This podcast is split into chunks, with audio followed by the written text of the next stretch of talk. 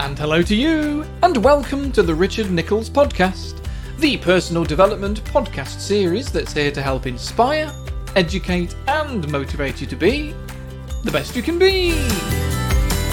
I'm psychotherapist Richard Nicholls, and this episode is titled It's Good to Talk. And if you're ready, we'll start the show. Hey, how's it going? Actually, just think about me asking that for a moment. Imagine we're friends and you spot me in a pub or a coffee shop or even in the middle aisle at Aldi, standing somewhere between a lawnmower, a Peppa Pig jigsaw, and a unicycle. We make eye contact and we smile at each other and we walk towards each other. So then I say, Hey, how's it going? What do you say? How do you reply?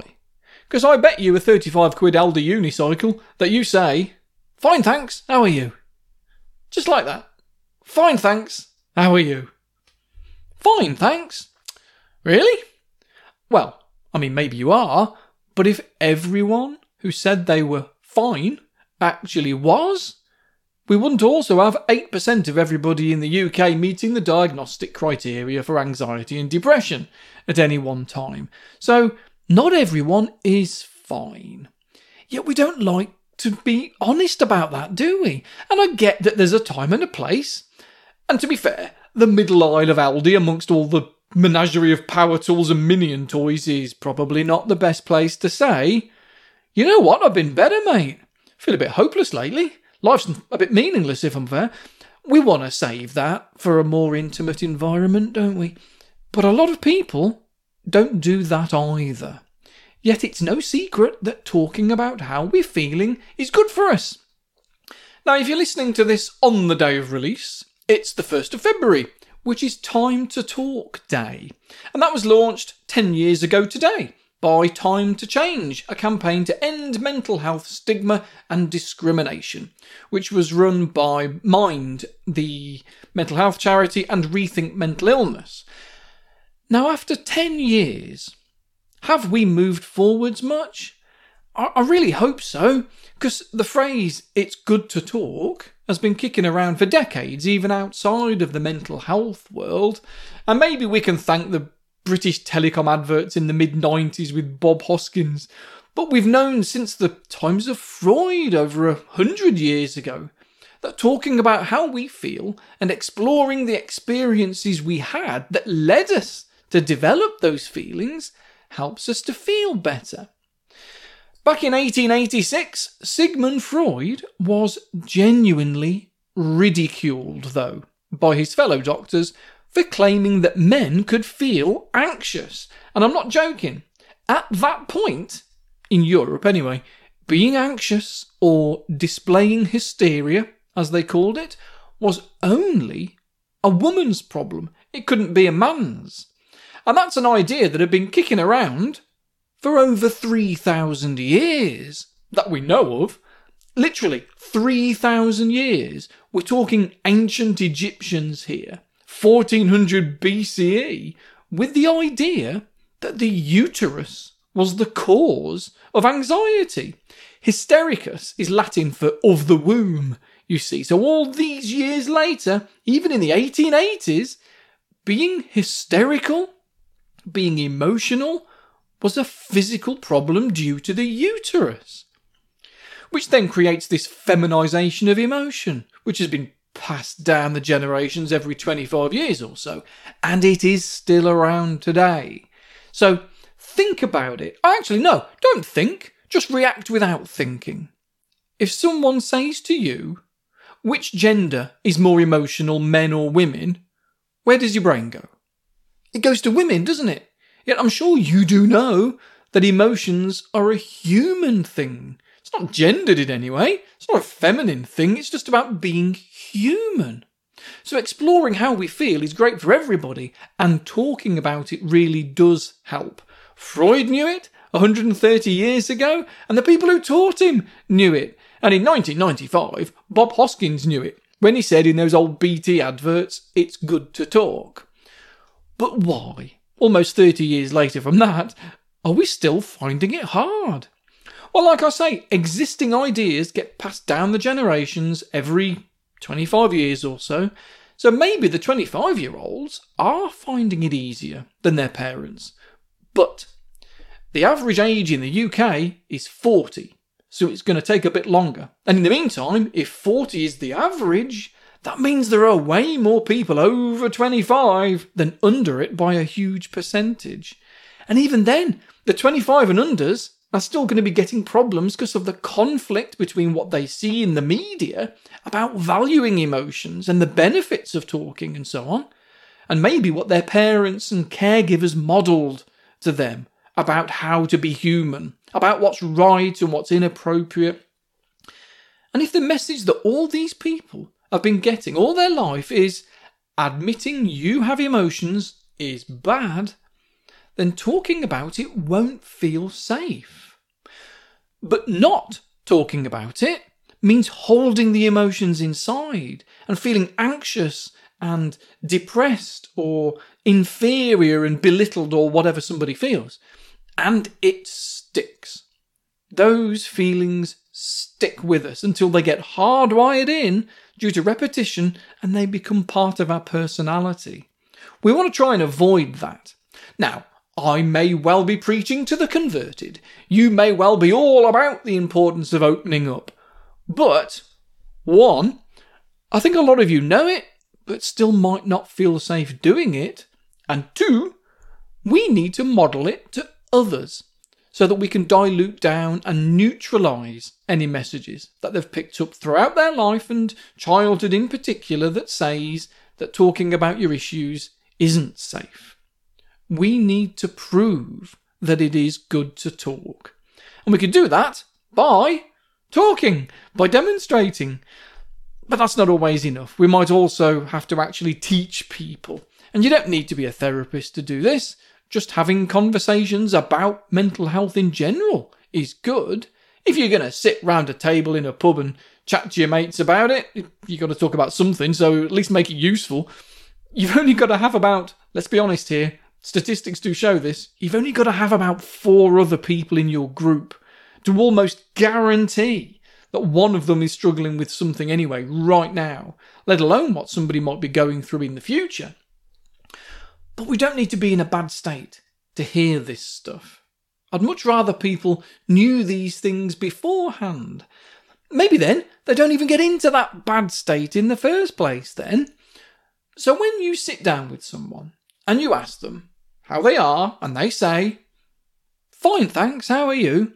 And you say, Yeah, fine as well, you know, just plodding on. That's the perfect chance to bring up the fact that fine is just something we say out of habit, even when we're not fine. So talk about that. Laugh about that. Even if you are actually fine, Say that. Say, fine, fine, plodding on, but hey, doesn't everybody just say that they're fine out of habit even when we're not? And then you talk about it. And if someone then says, I find it really hard to talk about how I feel, it's just how I was brought up. You know that even if you said nothing else, you've already achieved something. You've already made a difference in that person's life just in them saying that, just in them admitting that means they've got the ball rolling. I mean, you've got the opportunity here for a lot to happen, and sometimes it will do, and sometimes it won't. It's context dependent, isn't it? It depends on the circumstances. But on those occasions where you are able to say, Well, I was listening to this bloke on his podcast, and he said, blah blah blah blah blah you can then have some amazing conversations you can talk about how it's normal to feel awkward talking about things that make us uncomfortable that we're overriding a lifetime of belief about the dangers of vulnerability that it makes absolute sense that being vulnerable is scary whether that's vulnerable to prey or vulnerable to ridicule it's scary and that's okay. We need to feel the fear and say it anyway. We all need to know that social interactions will strengthen our ability to process our problems. Feeling connected to the people around us boosts our sense of value, being heard, being listened to, being understood. It pushes a button in the brain that says, I'm safe. And the more times that button gets pushed, the easier it gets to push it again and again. This button here, you know, it might be a bit stiff at first. It might have got a bit of dust and muck in it from years of not being pushed at all. But each time it's pushed, it frees it up that little bit more. So feeling safe gets easier and easier until feeling safe is second nature. It's just part of your personality to be okay with vulnerability and differentiate between genuine, life threatening things and the things that make us anxious but are actually perfectly okay in the big scheme of things. It might take time, but you've got to remember we're literally rewiring our brains here. That does take time. And alongside that, we've got to deal with the stigma of having a mental health problem, because there is one. And I know it's getting better, but it's still out there.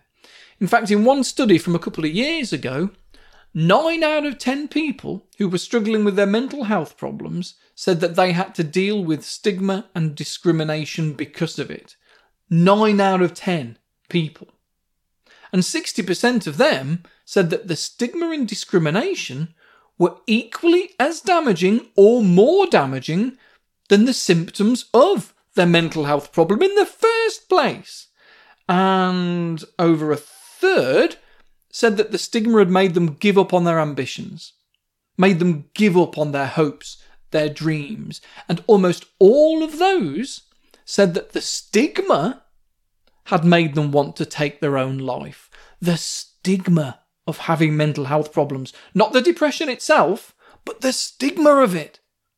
All because when they were struggling and they told their boss or whoever, the people around them, did not know what to do, didn't know how to talk to them about it, stopped inviting them out, stopped chatting with them, stopped treating them like a human in a confidential UK survey from 2009, 56% said they would not employ somebody with depression, even if they were the best candidate for the job.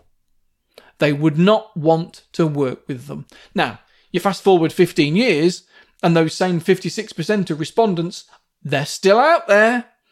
They might still have those same beliefs. Maybe they're being diluted down by a generation of podcast listening legends like yourself, but they're still out there. And one in four of them will have developed a problem in the last 15 years. Well, I wonder how they handled it. Because they had a belief that someone with mental ill health had less value, couldn't be trusted, was going to let people down. Well, heads up for the self fulfilling prophecy, folks. We've got a lot of work to do still, and it needs to continue, and it genuinely can be done just by chatting to your friends about the importance of chatting to your friends. So, well, that's your homework for this month, whether that's face to face, via WhatsApp, or even just supporting some random stranger on Reddit or a Facebook mental health group or something. Or if you're a patron of mine, the community tab on my Patreon page. I must keep reminding everybody about that. That'd be a lovely place to share what's going on. And the more people that do that, the more common it becomes then for all my patrons to go and check and see if anybody has posted anything. And then the more support everybody gets. And if you're a patron, then you get full episodes every Monday morning too, not just the you know, those little bonus episode snippets that I stick out there on a Friday. You get a full proper episode every Monday. And if you need it, um, and you're super quick, there is actually one space left on the patron supported tier on my Patreon page, where you just have to pay the Patreon fees, which is like I think it's two pound a month after VAT, and and then somebody else pays for your access. Another patron of mine, someone just signed up on the pay double level a few days ago, you see. The patron funded level is for people who are struggling not just with their mental health, but also struggling financially as well. And it is anonymous. Nobody knows who's paying extra. Nobody knows who's on the lower level. And nobody knows nobody knows anything really. You, you have to share all that sort of stuff. But you don't need to do that. So, if you value what I do, and maybe you're feeling a bit flush, you could always join up on one of the higher tiers and help somebody else out as well. That'd be nice. But only if you can afford it. You can't save everyone. We need to be okay with just doing little things. Doing little things is fine. Even Superman would end up getting a cat out of a tree from time to time, and apparently he could break the speed of light and travel back in time. Although no one likes mentioning that.